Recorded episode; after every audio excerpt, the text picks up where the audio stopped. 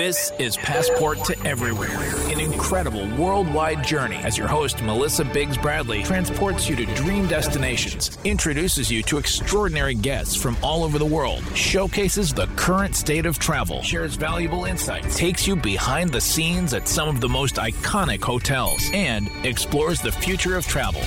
This is your, your Passport to Everywhere. Dr. Tara Stoinski has what many would consider a dream job. As a child, she was deeply fascinated by animal behavior and planned one day to be a vet. However, a trip to Africa opened her mind to the world of apes. She pivoted and became a primatologist. She spent over two decades studying the lives of monkeys, and she now serves as the CEO and Chief Scientific Officer of the Dian Fossey Gorilla Fund in Rwanda. Her team leads some of the most exciting conservation projects of our time, and the fund is a partner with National Geographic. Indagare worked with Dr. Stoinski and the Dian Fossey Fund earlier this year for a private event and exclusive look at the new Ellen DeGeneres campus, which was truly groundbreaking. The fund works towards conservation efforts for wildlife in Rwanda and the Democratic Republic of Congo. It supports scientific research, education efforts, and community development programs. Tara leads her team with empathy and a contagious passion, and I'm excited to share her perspective on the relationship between tourism and conservation. Now, just in time for National Gorilla Day on September 24th, and for the 35th anniversary of the film, which profiles the life and work of Dian Fossey, Gorillas in the Mist, I'm excited to introduce you all to Dr. Stoinski. She will share her perspective on the relationship between tourism and conservation, tell stories of the gorillas, and transport you to one of the most beautiful countries I've ever been lucky to visit. Passport to Everywhere with Melissa Biggs Bradley will continue. Listen to new episodes Thursdays at noon Eastern, 9 a.m. Pacific on SiriusXM Business Radio Channel 132. Experience life without borders. You're listening to Passport, Passport to, to Everywhere. Everywhere. Here's your host, Melissa Biggs Bradley. I'm Melissa Biggs Bradley, and you're listening to Passport to Everywhere. I'm speaking with Dr. Tara Stoinski, CEO of the Dian Fossey Gorilla Fund, about conservation and tourism. And if you're curious about gorilla trekking, head to Indagare.com for our in depth reports on travel to Rwanda. And be sure to stay tuned for today's destination hack with Indagare's production director, Catherine Nathanson, on gorilla trekking. We'll be covering what you need to know before planning a gorilla trek, what to pack, and what it's like once you're there. So I'd love to just dive right in. Let's do it. First, I have to ask you, how did you end up in the field of primatology? It's not a, a career that I think that many kids uh, probably write on their first grade what I want to be when I grow up lists, uh, not because they wouldn't want to be, but because they don't know about it. So, how did you end up there? Yeah, I was really lucky. I grew up wanting to be a veterinarian. I loved animals. I had lots of animals, and that was really what I knew to do if you liked animals. Um, went to college, got accepted to vet school and deferred for a year to go do my master's in zoology in England. And while I was there, I had the opportunity to go to Africa and volunteer um, on a PhD students project. We studied jackals in Zimbabwe. I never actually saw them. They were radio collared. So we were out at night. We would just follow this beeping sound around. But I absolutely loved it. I fell in love with the with the field work as well as with being in Africa. So when I came back, I changed course and applied to do a PhD in, instead of, of going to vet school and that was kind of the trajectory I went on and then was very lucky to study primates both in captivity as well as in the wild and that really became a focus of mine. I mostly wanted to work in Africa. I thought about doing a PhD on elephants and on lions but ended up in the primate world. Okay, and then how did that take you to the Dian Fossey Center? Because there there's as we know there's lots of different kinds of primates. Yep. Um, but gor- mountain gorillas are a very special very special creature. They are, yeah. So I did my PhD in conjunction with Zoo Atlanta. Um, and Zoo Atlanta has a very large collection of Western lowland gorillas. So I was studying the gorillas here. Um, but it's also the home, the international headquarters of the Dian Fossey Gorilla Fund.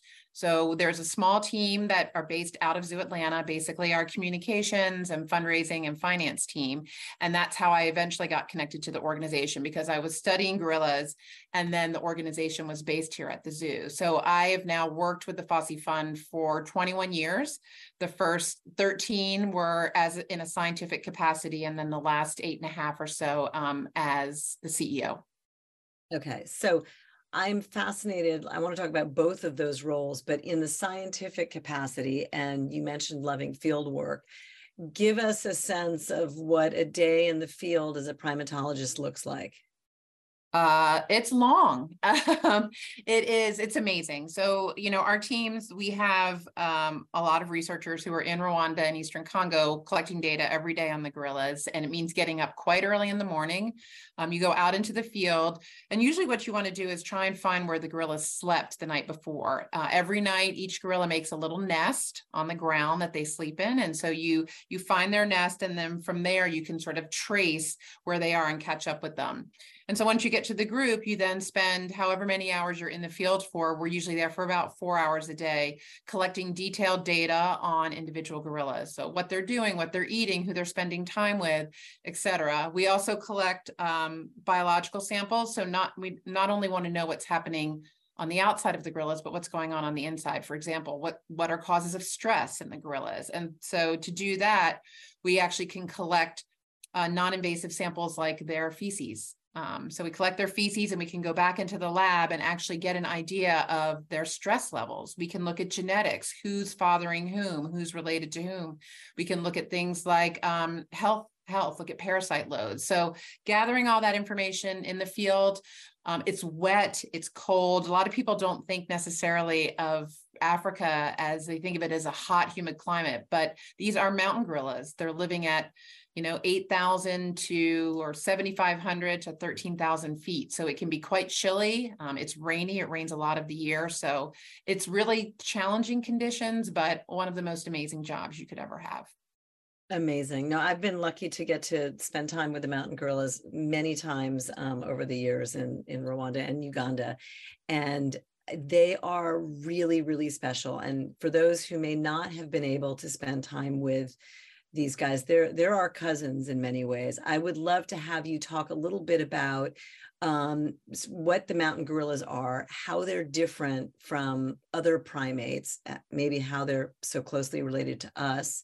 Um, because, as you described, these are individuals it's not like going on safari in another place where you don't necessarily know what lions or jackals you're looking at mm-hmm. all of these guys we you know there's such a limited number we know who they are and we know their stories so so you talk a little bit about them Sure, for sure. So we have now been working in Rwanda for 56 years, and um, as you mentioned, uh, all of these individuals are known to us. We know six generations of gorillas. So we know who the dad is, who the granddad is, who the great granddad is. Um, and that work was obviously all started by, by Dian Fossey, but has continued on in the 36 years since her death. Um, but yeah, they're all known as individuals. Uh, gorillas are great apes, so they are different from monkeys. Um, there are five types of great apes on the planet gorillas, chimpanzees, orangutans. Most people are familiar with those. Bonobos are another type of great ape a lot of people haven't heard of. And then the fifth species of great ape are actually humans. So we are technically, in taxonomy terms, a great ape. Um, of the gorillas, there's four different types, three of which are not found uh, in captivity at all. So the only place you can see them are, is in the wild. Western lowland gorillas are the only gorillas that you would see at a zoo. So when you go to a zoo, you see gorillas from West Africa. Mountain gorillas are one of the three types that are only found in the wild. Uh, there are only a thousand of them left on the planet. So they are among the world's most at-risk species. Um, they share 98% of our DNA. And what I love to say about them is they share our common humanity. So, like us, they take care of the most vulnerable in their families. Like us, they grieve the loss of a family member. Um, like us, they're highly intelligent. So, when you're out watching gorillas, to your point, um, these are individuals. When you look in the eye of a gorilla, you see a kindred spirit looking back at you. And, you know, you're in and amongst their family. It's not like a safari where you're in your vehicle and, and they're outside. You are in this gorilla family because they're letting you be there. And this 400 pound silverback is letting you be in and around his family that he's very protective of. So it's, I think, an experience like no other to be out in the wild with them. Totally agree. And and again, I I've been lucky. I I didn't go and see the gorillas until I'd been on many, many safaris. And the experience I, I describe to people as being you are literally being dropped into the living room mm-hmm. family and you get to watch the teenagers, you know, maybe fighting amongst themselves or or you know, mom scolding a, a, toddler i mean you can completely relate to the family dynamics. It's a it's a very different experience. And as you said you're there by their permission. And I, you know i've obsessed with Dian fossey. I think she's one of the most interesting people to really uh, to set examples for all of us in the last century in terms of being such a trailblazer uh, and I've been lucky to to read about her and see Gorillas in the Mist multiple times. But a lot of people don't understand. I mean, in many ways, I credit her as one single human being who changed the way all of us think about this animal. And there was such a King Kong misperception that these were dangerous animals, and she broke that mindset. Will you talk a little bit about the really the pioneering spirit and genius of what it is she did? Yeah, I would love to. Um, so while Dian wasn't the first person to study mountain gorillas, she was the first to really get to know them as individuals and to be accepted into their family group. So she put them through a process which we call habituation, which is basically helping them to lose their fear, fear of humans. And once that happened, she could then sit, as we do now, in and amongst them and really got to know them as individuals. And I think telling the story of these wonderful family groups that you so so um, adequately described is part of what has made people really interested in them and as part of what has built this this incredible ecotourism industry around the mountain gorillas that has definitely helped to conserve them. But when dian went and she went in 1967 the population was declining. So gorillas were being poached for their heads and their hands. People thought they would make great trophies to have on your mantle. People were going into the park with their cattle and degrading this already very small area. And Dian predicted that mountain gorillas would actually be extinct by the year 2000. But instead, thanks to the work that she started, and then that's been continued by organizations like ours, lots of partners, and really under the leadership of the Rwandan government, they are the only non-human great ape on the planet that is increasing in number which is just really a tremendous um, accomplishment. Now there's still we always say it's still a very fragile conservation success because there are only a thousand of them but i think it shows that with the dedication the long-term effort the resources that have gone into mountain gorilla conservation that we can turn the tide for animal species which i think is a really needed message in this day and age when when there's over a million plants and animals that are threatened with extinction right now. So, Tara, if you had to say what her um, greatest legacy was, mm-hmm. what would you? How would you describe that? I mean, I think she has a couple. I, I, think that one, uh, certainly for me as a scientist, is this legacy of the longest running gorilla research study in the world. And so, most or a lot of what we know about gorillas, and certainly changing this perception of them from ferocious beasts to the gentle giants that they are, came from the work of Dian Fossey. But maybe her biggest legacy is just making people care um, is explaining and showing how amazing these animals are. And that made people support their conservation, be interested in their conservation, and then ultimately want to come and see them, which is contributing a lot to their conservation.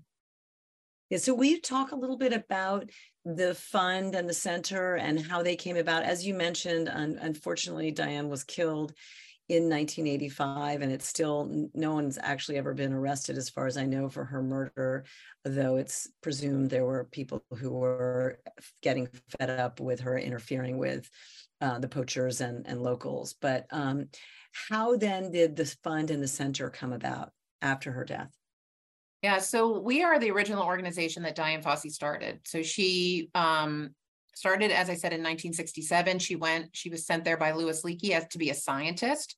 but you know she could see what was happening to the gorillas and that if action wasn't taken there wouldn't be gorillas left to study. And then in 1977 her favorite gorilla digit was murdered by poachers. Um, when they found him his head and his hands were gone. He died defending his family. And that really triggered something in dian. And so she started a nonprofit called the Digit Fund in honor of Digit, so that his life wouldn't go in in vain. Um, and through that, she started raising money to do more anti-poaching patrols in the forest. And after she died in 1992, the name of the organization was changed from the Digit Fund to the Dian Fossey Gorilla Fund. So we've been that continuous organization since Dian's time. Um, we operate in in we've been in Rwanda for 56 years, and in in the year 2000, we also expanded over to start working in the Eastern uh, Democratic Republic of the Congo to protect another type of gorilla called a Grauer's gorilla. Um, and yeah, so we've just continued on. We we we a year ago we opened our first kind of permanent center in Rwanda. So we've been operating out of houses and office buildings, but we built a purpose-built campus. It's, it's, called the Ellen DeGeneres campus of the Dian Fossey Gorilla Fund, but it's basically the headquarters where all of our work in Rwanda happens, and it's a place that people can come visit um, we have a beautiful museum that talks a lot about Dian's work. It has her artifacts there. It has a replica of the cabin that she lived in for 18 years um, on site, as well as telling the stories of the gorillas that we know so well and what modern conservation of them looks like. It's really amazing. And we were very lucky to work with you on filming a behind the scenes tour of the campus earlier this year. Can you talk a little bit about what the biggest challenges are for the center and the fund and for conservation in Rwanda generally? Yeah, um, in terms of of conservation in general, I think one of the biggest challenges, and it's certainly a challenge we face, is that um, you know the the lack of funding for the enormous challenges that we're facing on the ground. I mean, we're dealing with things, and I'm not speaking specifically of Rwanda here, I'm speaking of conservation in general, but we're dealing with, you know, high levels of poverty, we're dealing with food insecurity, with civil unrest. Um, and, and so just we're taking on very large scale problems to help try and help people as well as as save animals. And that's actually our motto is helping people saving gorillas, because we know ultimately that for gorillas to thrive, people have to thrive as well. Um, so I think that's one of the biggest challenges. A lot of people don't realize that that environmental charities get about 4% of philanthropic dollars in the US, and the vast majority of that stays domestically. So we just are dealing with a, a really limited amount of resources to deal with some of the planet's largest challenges.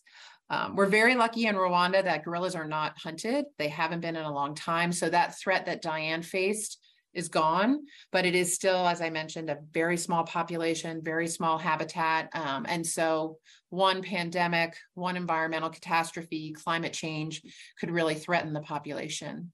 Uh, when you go to other areas of Africa where those other three types of gorillas that I mentioned, their hunting is a is a big challenge, or extractive industries like timber, logging, um, minerals, et cetera, really are a challenge to gorilla conservation. And I'd love to get into that as well. But I do want to go back to Ellen DeGeneres' connection to the campus. Can you speak about how she became involved? Yeah, it was really actually through her wife, Portia. Um, we had started down this project of wanting to build the campus um, and we got a call one day that portia wanted to make um, to give her wife a unique 60th birthday present i guess it's one of those what do you give to you know people that have had lots of wonderful experiences in life. And when we told her that we were building this new facility, it really matched well with um, Ellen's interest in conservation. And also, she loves architecture, it's a big hobby of hers. Um, but the reason that Portia approached us was that um, when she and Ellen started dating, she asked Ellen, who is one person you would have liked to have interviewed that you never had the opportunity to? And she said Dian Fossey. So Dian Fossey was a hero of Ellen's when she was a child. She got the National Geographics that many of us saw. She she saw the difference that Dian made. And I think that really inspired Ellen. And so that's how this came about. And so they helped um, raise money for the project. They were the lead donor. Um, they gave a little over 50% of the money for the project. And then the rest we raised from, you know, our long-term donors who have been very invested in the mission of this organization. Wow, it's amazing. So going back to the gorillas, and I know that Ellen and Portia have gone and seen the gorillas and and had amazing experiences in Rwanda the the threats that they're currently facing i mean you mentioned some of them habitat loss but they're different in Rwanda than, for instance, in the Congo, where there is not the same protection of the species coming from the government because of civil unrest. Mm-hmm. Can you talk a little bit about sort of how how you think about prioritizing all these different issues um, and and how the scientists work on that? Yeah, um, it's a great question, and we are really strategic in how we we approach it. We have four strategic pillars, and two of them I say are real legacies from Dian Fossey. So we help the Rwandan government protect those remaining gorillas. We protect about half the families in the park, and the government protects the other half. So we have trackers that are out 365 days a year, rain, shine, heat, cold. Um, and I always say that each gorilla family under our care, they have a dedicated a dedicated group of trackers. And so just as when we come home at the end of the day and we check on our family members, our friends, our pets, whomever we we you know is important to us. The same thing happens with the gorillas. And then science is another legacy of Dian's because she went there originally to study them. So those are two of our key pillars where we're out protecting the gorillas and then we're conducting the critical science, not just on the gorillas, but on also on their whole ecosystem because we need to know the health of the forest to understand how well the gorillas are going to do. But then a really important part of our work that has evolved over the last two decades is what I call the people side of conservation. Um, so we do a lot to help train the next generation of, of conservationists with a particular focus on African conservationists because they are very underrepresented in the study and protection of their own biodiversity. So working with universities in Rwanda and Congo to give early career um, scientists the opportunity to get out in the field and study these animals and publish their work that's a big part of what we do. And it's a big part of what happens at the Ellen campus because we have labs and classrooms and a library and a computer lab to really provide the, um, the infrastructure that they need to do this important work.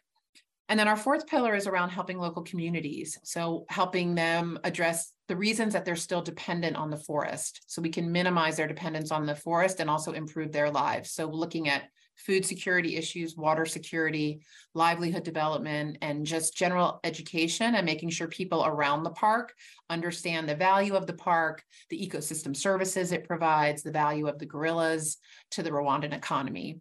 So that's the approach we take. We, it, it's a very integrated approach, um, combining, again, the direct boots on the ground with working with local communities and early career conservationists. Um, and you mentioned the forest and how important that is. A lot of people don't know until they've seen the gorillas that these gentle giants are vegetarians. So that's yep. reasons it's so important that that forest has to be kept in good order. Is they eat? I can't remember. You'll you'll know how many pounds of bamboo or, or vegetation they have to eat a day. Yeah, males can eat up to about fifty pounds a day. Of you think about how long it would take you to eat fifty pounds of salad in a day. So yeah, they they they're they're diurnal. So they get up when the sun gets up. They'll get up and they'll forage for a little bit and then they rest while they're digesting. You know, the adults will rest while kids wrestle and play and groom each other. And so, yeah, it's a very kind of tempo of just eating and sleeping and eating and sleeping with a lot of play interspersed by the kids. Not yeah. that different from humans in a lot of ways. It doesn't look that different from me like on a Sunday afternoon when I'm watching football. and actually that that reminds me that will you explain to people how gorilla trekking is regulated because that's mm-hmm. the, the I think the most interesting things that Rwanda has done from a really far-sighted conservation perspective. For sure, for sure. Given the the small number of, of gorillas left, the fact that they share so much of our DNA, which unfortunately means that they're also very susceptible to human viruses and things that can make us just a little bit sick can be quite a bit more serious in gorillas. And so as a result of that, the tourism to them is very regulated. So people who have been on safari, you might be used to driving up and there's a lion kill and you might have 20 vans surrounding those lions while they're eating. Um, it's very different with gorilla tourism. So each family of gorillas is only visited once per day uh, for a maximum of one hour by a maximum of eight people. And so what that means is that for the other 23 hours a day, they get to be gorillas. And it's that's really designed to minimize the impact um, on them. I mean, as I said, I've been very lucky to get to go many times gorilla trekking, and every experience has been different, and every single one is just, you know, you are treasuring each minute that you're with them and you certainly feel the the privilege of getting an hour with him. Beforehand people are always saying oh an hour that's not enough. Can i buy more? I'm a photographer. Absolutely no exceptions are made and and i think that's the way it should be. Yeah. Um, but we we talked a little bit about rwanda which to me is so much more uh, it's one of those countries that most people probably visit for the first time because they fall in love with the gorillas and the tourism there is having a huge impact. But the country itself is is a very special place. Will you talk first a little bit about the difference between seeing the gorillas in Rwanda, or Uganda, or, or Congo, which are the only places that you can see the mountain gorillas? Um, and then I'd love to, to talk to you a little bit more about the, the country and what makes it very special. Yeah. Um, so I can speak mostly to seeing them in in Uganda and Rwanda. Um, and the biggest one of the biggest differences is the forest is very different. Um, so the the population, the main population in Uganda is, is located in Bwindi Impenetrable um, National Park, and it is a lower elevation forest. So it's it's a bit more hilly, it's a bit more dense underbrush. Um, and the gorillas, so they have a they have a different diet. There's a lot more fruit in their diet there. Um, so they eat different things. They actually look quite a bit different, I think, um, but still a wonderful experience. I'm very partial to Rwanda, obviously working there. Um, I think the forest is really beautiful. So it's this high elevation forest, so it looks quite different. Um, I always describe it a little bit, it's a little bit Dr. Seuss like. Um, because it is such high elevation, there's not as many big, tall trees that you would think of as being in a rainforest. Um, and there's lots of vegetation on the ground. So we always tease that the gorillas basically live in the equivalent of a salad bowl. Um, there's just kind of food everywhere for them. Um, and because it is high elevation, the, the mountain gorillas are really fluffy. They have a lot of hair to help keep them warm and they're jet, jet black, except for the silverback who will have that silver mantle on his back. And they're really just absolutely beautiful. Um, but both places are wonderful spots to see them. And as you mentioned, it's really the, they're the only places in the world where you can really have that kind of experience with mountain gorillas. And one of the big problems in conservation throughout Africa is this habitat loss. And certainly in Rwanda, that's an issue because it is a very small country. It's uh, as you as you know, it's a landlocked country um, with a, a, large population. So the gorillas are living very close to civilization.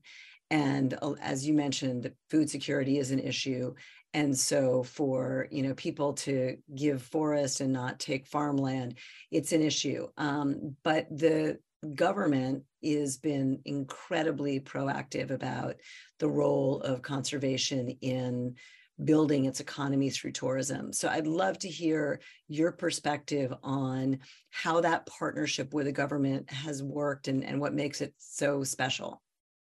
Yeah, the government of Rwanda, you're exactly right. They have been incredibly proactive about conservation. And for a country that has a very high human population density, they've set aside about 10% of their land for national parks. Um, they have four national parks in the country. Uh, the Virunga National Park, I mean, Volcanoes National Park, where the gorillas are, is just one of them.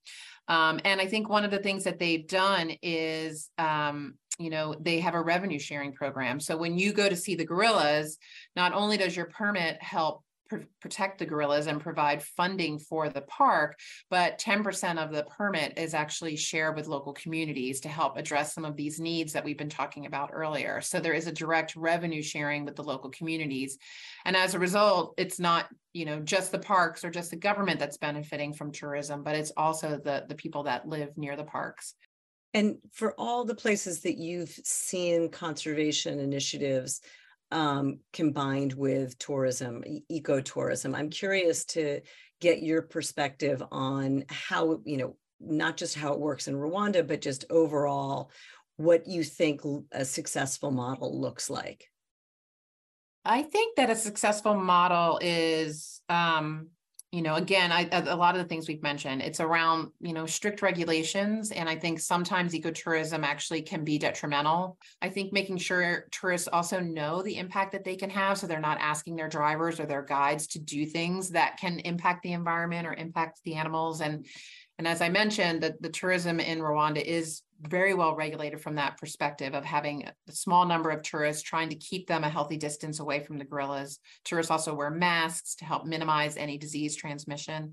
I think making sure that local communities benefit from the tourism. So whether it's revenue sharing or job creation, et cetera, that ecotourism models need to have uh, an ability to impact the lives of the people that are there. Oftentimes, the money may end up far away, and the people that are actually living with wildlife, that are having elephants come and raid their crops, um, or you know lions come and kill their livestock they're not actually benefiting as much as as they need to so i think that's a really important part of a successful ecotourism program as well and and you've been working in rwanda for a long time i'd be mm-hmm. curious to sort of hear how you feel tourism has changed what were the impacts of the pandemic i mean i was lucky to be there in november of 2020 for a couple of weeks um, when frankly there was nobody else mm. in park or in Akagera or or in volcanoes. But um, it was an incredible moment to to be there. But I'd be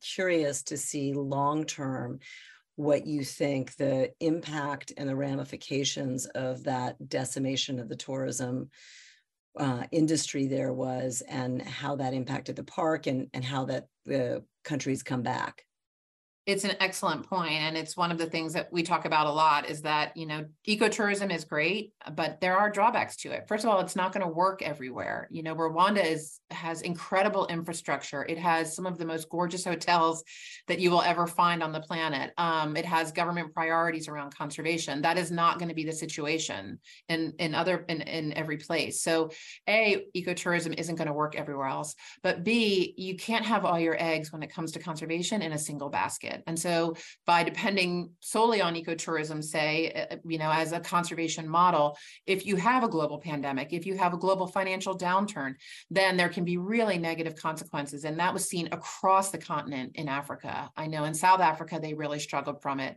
Um, Rwanda was really lucky. It did not lose any gorillas as a result of that. Um, but, but the human communities definitely were challenged. And we know that we saw an increase in the amount of snares that people were putting in the forest because they were struggling struggling because of all the challenges that the pandemic brought.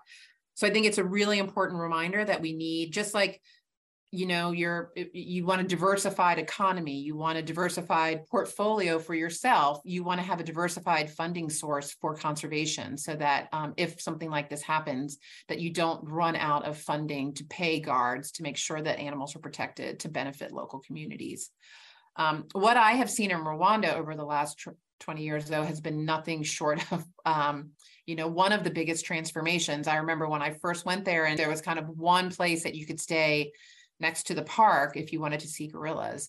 And now there are um, a whole variety of lodges on a, on a range of of prices but really some very beautiful very beautiful high-end lodges that have gone in that um, enable tourists to come and have a very luxurious experience. I don't know that they're necessarily expecting when they think of Africa or when they think of Rwanda. But that's really transformed people coming there and wanting to see their see the country and and the buildup of their other parks. So for a long time, tourism was really focused just on the gorillas, and now Akagera, which is their savanna park, um, has been transformed. A lot of that wildlife was damaged or decimated in the years after the, the Rwandan genocide, and uh, um, the park was reduced to a third of its size.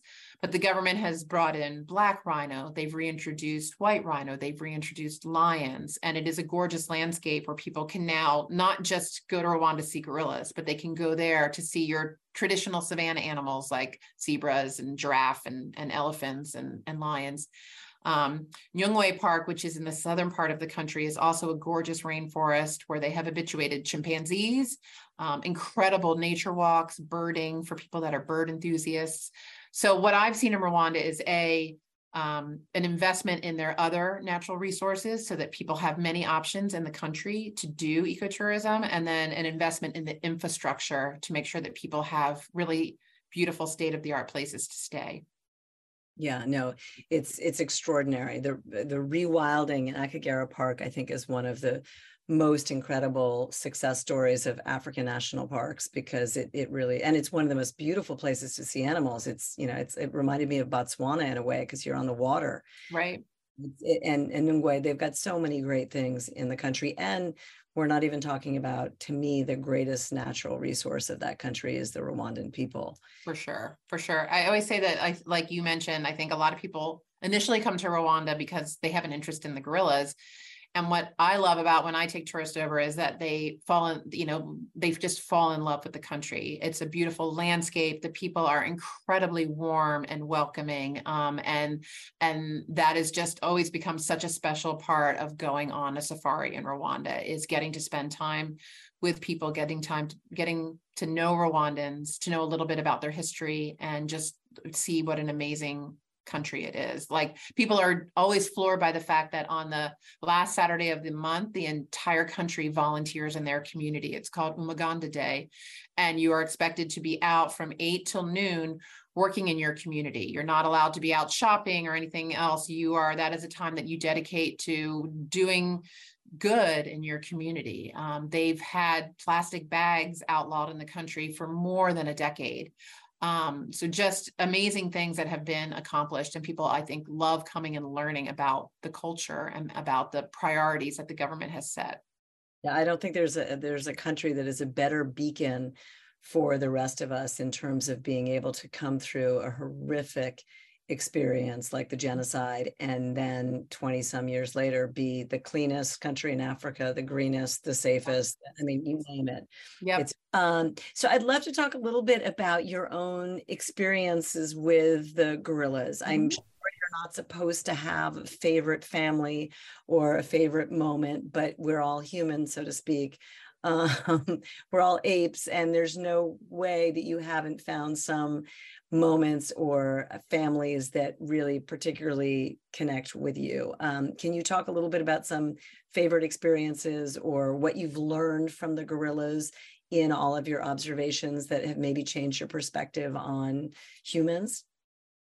Yeah. Um, yeah every, you know every day with the gorillas is a different experience every family is unique every individual is unique they all have unique personalities um, and if people go to our website at gorillafund.org you can actually take a personality test and find out which gorilla you are most like which i always find to be a lot of fun I'm um, most like Cantsbee. Um, he is a pretty amazing gorilla. He got his name actually because Dian Fossey had misidentified his mother as a male. And so one day she showed up and this male had given birth. And she said, Well, that can't be. And so he got his name of being Cantsbee.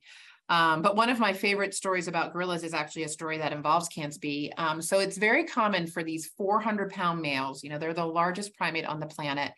And um, they have very strong relationships with the youngsters in the group and they're often left to babysit so it's not uncommon to find a male who has lots of one and two year old kids around him while the females the moms are off feeding or resting or whatnot um, Cantsbee actually is a record setter in a lot of ways. He presided over the largest group of gorillas we've ever that's ever been recorded anywhere. It was 65 animals.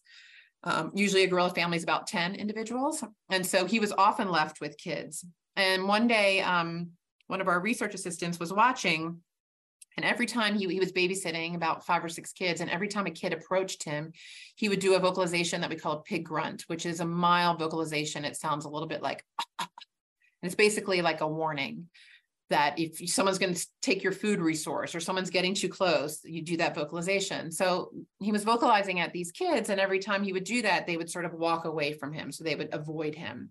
So a very unusual behavior for the normally very tolerant Cantsbee. And so the research assistant approached him as well to see what was going on, and he did the same vocalization to her. So she just assumed maybe he wasn't feeling well or was having a bad day. Um, so eventually the group moved on. And when she went to follow them and walked by where Cantsbee was sitting, she noticed that he had been sitting next to a snare. So one of these traps that were set for antelope, but it's very easy for gorillas, particularly young gorillas, to get caught in them. And so by doing this vocalization, he protected and kept all of these youngsters in his family away from this very dangerous object in their environment. But what she was really moved by was that she felt like not only was he protecting them, but also he did the same thing to her, that he was protecting her from that snare as well.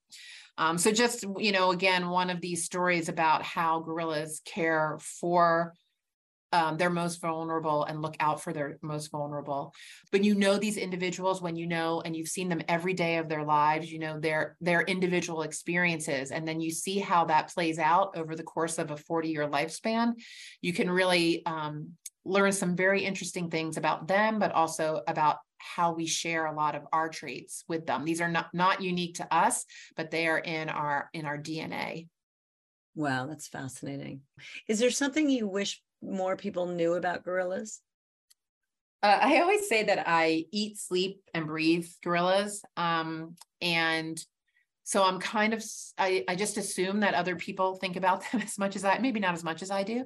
But what always surprises me is that people don't realize how at risk they are and that, you know, um, what we talked about the fact that mountain gorillas are a success story, but again, there's a thousand of them left on the planet. That's not very many at all. It's I think it's one mountain gorilla for every 8 million people on the planet.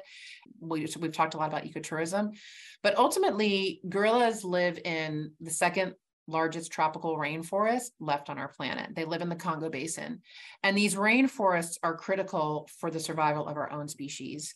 They are one of our best natural defenses against climate change. And you can think of the gorillas as kind of the gardeners of these forests. They help keep these forests healthy through their natural foraging, um, and other behaviors. And so protecting gorillas is is you know it's important for them because they need it but it's also important for us because we need it for the future of our planet and of our own species yeah i would say they're not just gardening for us in terms of climate change but also as, uh, our souls right mm-hmm. uh, we need to all protect each other yeah. Uh, I, would love to ask you what you think your biggest accomplishment with Dian Fossey Center is. Um, I mean, I'm the most proud of our team and the team that we have built over time because they are the ones, they are the front line of conservation. They are out there every single day, you know, uh, protecting these animals, protecting their habitat. Um, we're incredibly proud of our new campus. We haven't really talked about it other than, you know, kind of what it does, but even in building it, it is, um, we took former agricultural space and we planted over 100,000 native species to try and recreate the forest that probably was there just 20 or 30 years ago, but was lost to agriculture, so that the whole place can be a learning laboratory, so that students that live near the park but don't necessarily have access to the park can come on site and learn about the biodiversity that's in their backyard. So we built this beautiful facility that it, at the end of the day is not only really important for our work, but what we're seeing is it's it's elevating the role of conservation in the country of Rwanda because people come and see this absolutely beautiful facility um, and they realize that wow, the work that is happening here must be important because look at this investment. And so it's really elevating people's understanding and concern about conservation. That's amazing. And how can people who are listening uh, support the gorilla conservation obviously one of the best ways to support gorilla conservation is to make a trip to rwanda and uganda and, and pay for those permits that goes to the community but what are some of the ways that they can contribute to the fossey fund and the work that you're doing Oh, that's a great question. And yes, gorilla tourism is a really key part of conservation for gorillas. And I, I encourage you when you, to come. Um, it's life changing. And when you come, you know hire a porter this is someone that's going to help you get up this mountain um, and it's a source of local income you know tip your guides tip the trackers all of that feeds into the economy that is helping to protect these gorillas um, but from the Fossey Fund's perspective, you know, we are a nonprofit. We actually don't benefit at all from gorilla tourism. All of that money goes into um, the government of Rwanda. So for us, we raise all of the dollars for the work that we do um, through philanthropy. We have about 350 people on the ground between the two countries every single day. So becoming a donor, becoming a monthly supporter. Um, we have an adopt a gorilla program where you can adopt a gorilla. These are gorillas that we are out protecting every day. And when you adopt them, you get to hear a little bit of their biography. And over the course of the year of your adoption, you learn more about what they're doing, but also that money comes and helps the Fossey Fund. Um, people ask a lot. I think another, you know, not everyone has the financial resources to give, but one of the most important things is also just being an educated voter, knowing that conservation is an important issue and voting for individuals that care about conservation, that want to go into our government and make sure that resources are available and that conservation is a priority. Spreading the word, um, you know, so many times those of us in conservation we speak in an echo chamber. We're talking to people that are already there and already care. We need to get this message out to larger audiences. So when you become educated about what's happening to gorillas and about how amazing they are spreading that within your social network um, is a great way that you can also help. So. Fantastic. All amazing suggestions. Thank you so much tara for joining me and for sharing your passion and your purpose and your story. And I hope that we inspire lots more people to go and spend time with these amazing creatures and, and help preserve their environment and their species.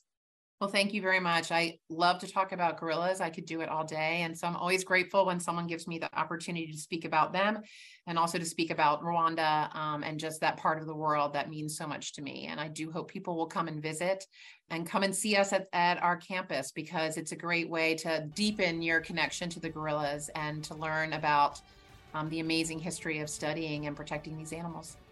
Thank you so much, Tara. If this conversation inspired you to plan a trip to Rwanda, head to Indagare.com for one of our in depth travel guides. Share the show. Find more episodes of Passport to Everywhere with Melissa Biggs Bradley. Streaming now on all podcast platforms. The journey continues. You're listening to Passport to Everywhere with Melissa Biggs Bradley. In coming out of my interview with Dr. Tara Stoinski, I thought it would be helpful to get into a little bit more of the logistics around gorilla trekking, which, as we spoke about, is a bucket list traveler experience. I've been lucky enough to have trekked with the gorillas eight times, and I have to say, each one of those experiences is one of the most exciting hours I've spent in my life. But trekking is a pricey endeavor and there are a lot of logistics involved. So I thought to get into the nitty gritty details on the trek, I would invite my producer from Indagare, Catherine Nathanson, to discuss. She's also trekked with the endangered mountain gorillas twice, and she actually got to film with the gorillas earlier this year and with Dr. Tara at the Dian Fossey Gorilla Fund for a behind the scenes tour that we produced for one of Indagare's partners. So, Catherine, thank you for joining me. Hi, Melissa. Thanks for having me back and to speak about no less one of my favorite topics primate trekking in Rwanda. Okay, so let's start with the logistics around getting to Volcanoes National Park in Rwanda. I'm going to say that I've been hoping for direct flights from New York to Kigali, which is the capital of Rwanda, for a number of years, and we may see that in 2024. But until then, tell us how you get there. Well, that's very exciting news. We'll definitely be staying tuned there. So, first, to give everyone a lay of the land, Volcanoes is sometimes referred to as Virunga National Park, and this is the home of the endangered mountain gorillas, which we're going to be speaking about a lot here. So, most travelers are going to fly into Rwanda's capital city of Kigali and spend one to two nights in the city, and then they'll head on to the national park, which is an easy two and a half hour drive, mostly over paved roads. And Rwanda is known as the land of a thousand hills. So there's going to be a fair amount of going over those mountains that happen on the drive, but it's pretty smooth. And it's spectacularly scenic. I've done that drive many times, and it is a little bit windy at certain points, but there, it is really beautiful because of those hills and the volcanoes and all of the, the life that you see streaming between Kigali and Virunga. Um, and to get to Rwanda, I usually either fly New York, Brussels, or New York, Amsterdam. Um, and you can go either way. There are direct connecting flights through Brussels and Amsterdam. And I flew through Turkish Air through Istanbul, which is another nice option. Okay. So, how many nights do you recommend and, and does Indagare recommend once you're in Volcanoes? I would say I am in line with what Indagare recommends. So, I would say we recommend three nights, which gives two full days, which gives you ample time for primate trekking and also to enjoy these incredible lodges in Volcanoes, which you are absolutely going to want to do. And when you say primate trekking, it's in part because you're talking about the gorillas, which I happen to think you should try and see twice, even though it's very expensive to get gorilla permits for two days in a row. But we'll get into that, I'm sure. But you also have the golden monkeys. So that's the other primate, right?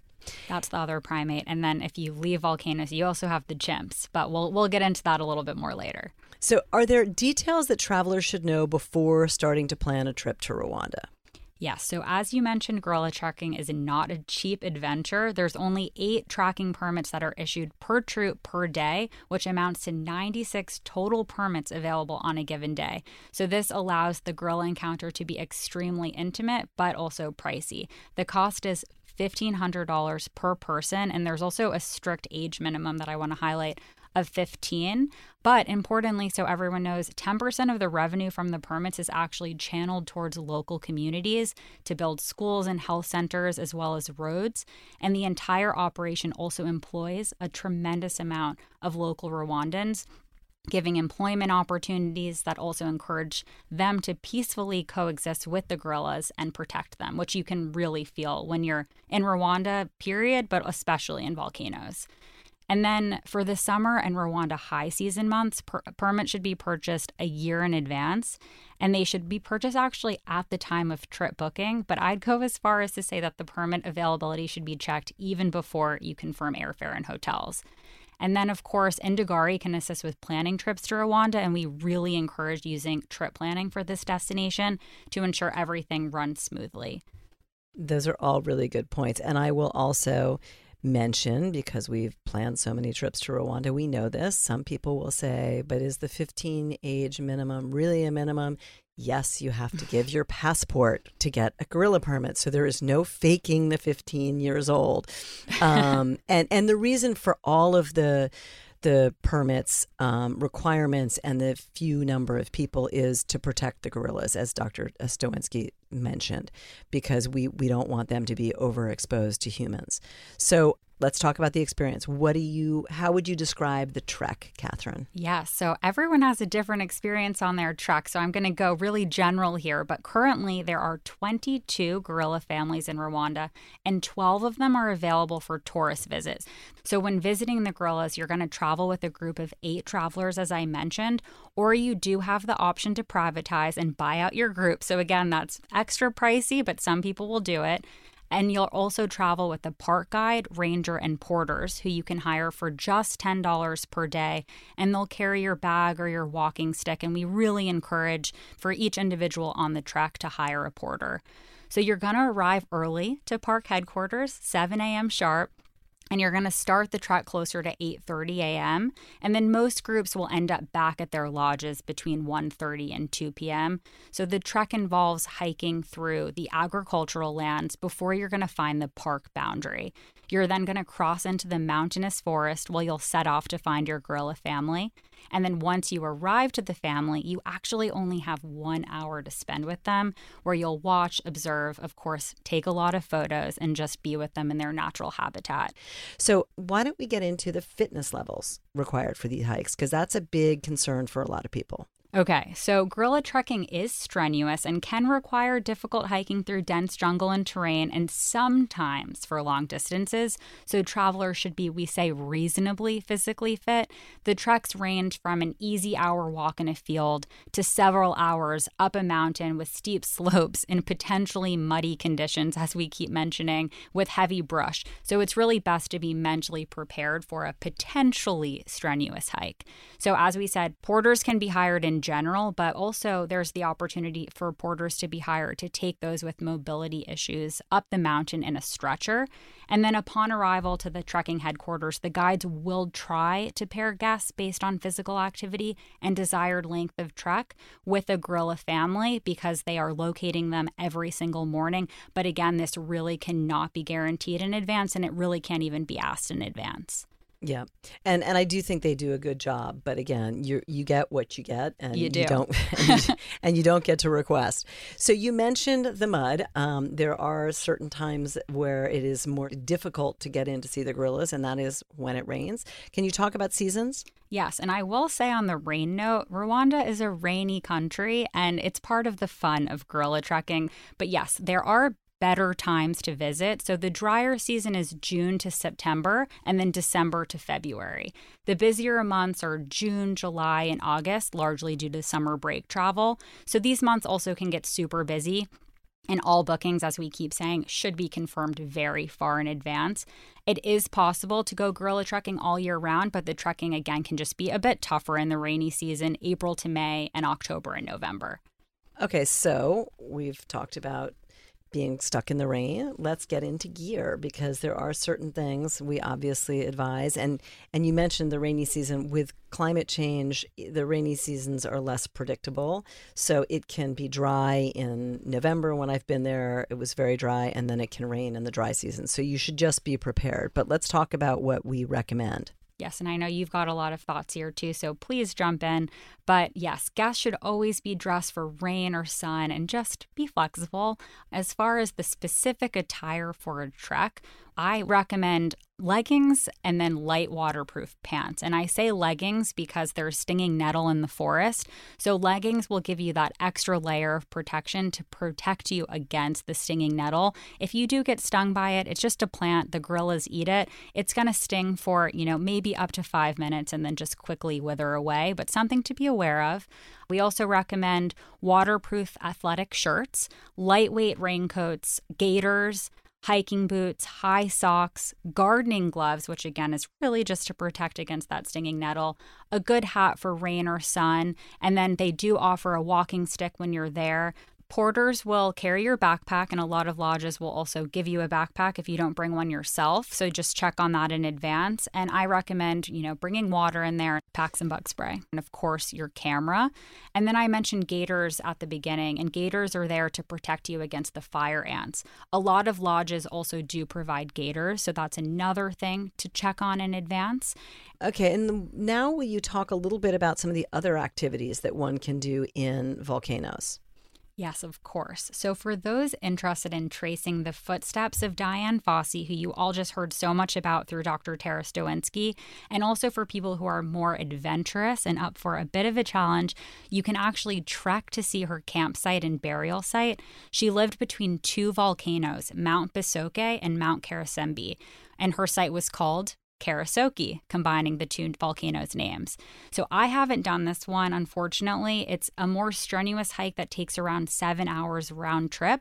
The permit for this only costs $75 per person, and while it should be purchased in advance, they're not as scarce as gorillas. And then you also have the Golden Monkey Trek. So, anyone who knows me knows that I am absolutely obsessed with these golden monkeys. So it's a must do, I think. Permits here are not as competitive as the gorillas. They only cost $100 per person, and there is an age limit of 12 years old for this one.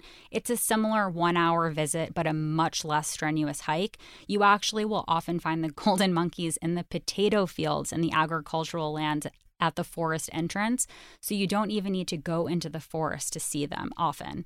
The golden monkeys are a unique species known for their gold and yellow patches that can be seen all over their bodies. And the reason they're in the potato fields is because they are often stealing potatoes from the farmers. So some of the locals don't love them, but they are very, very cute.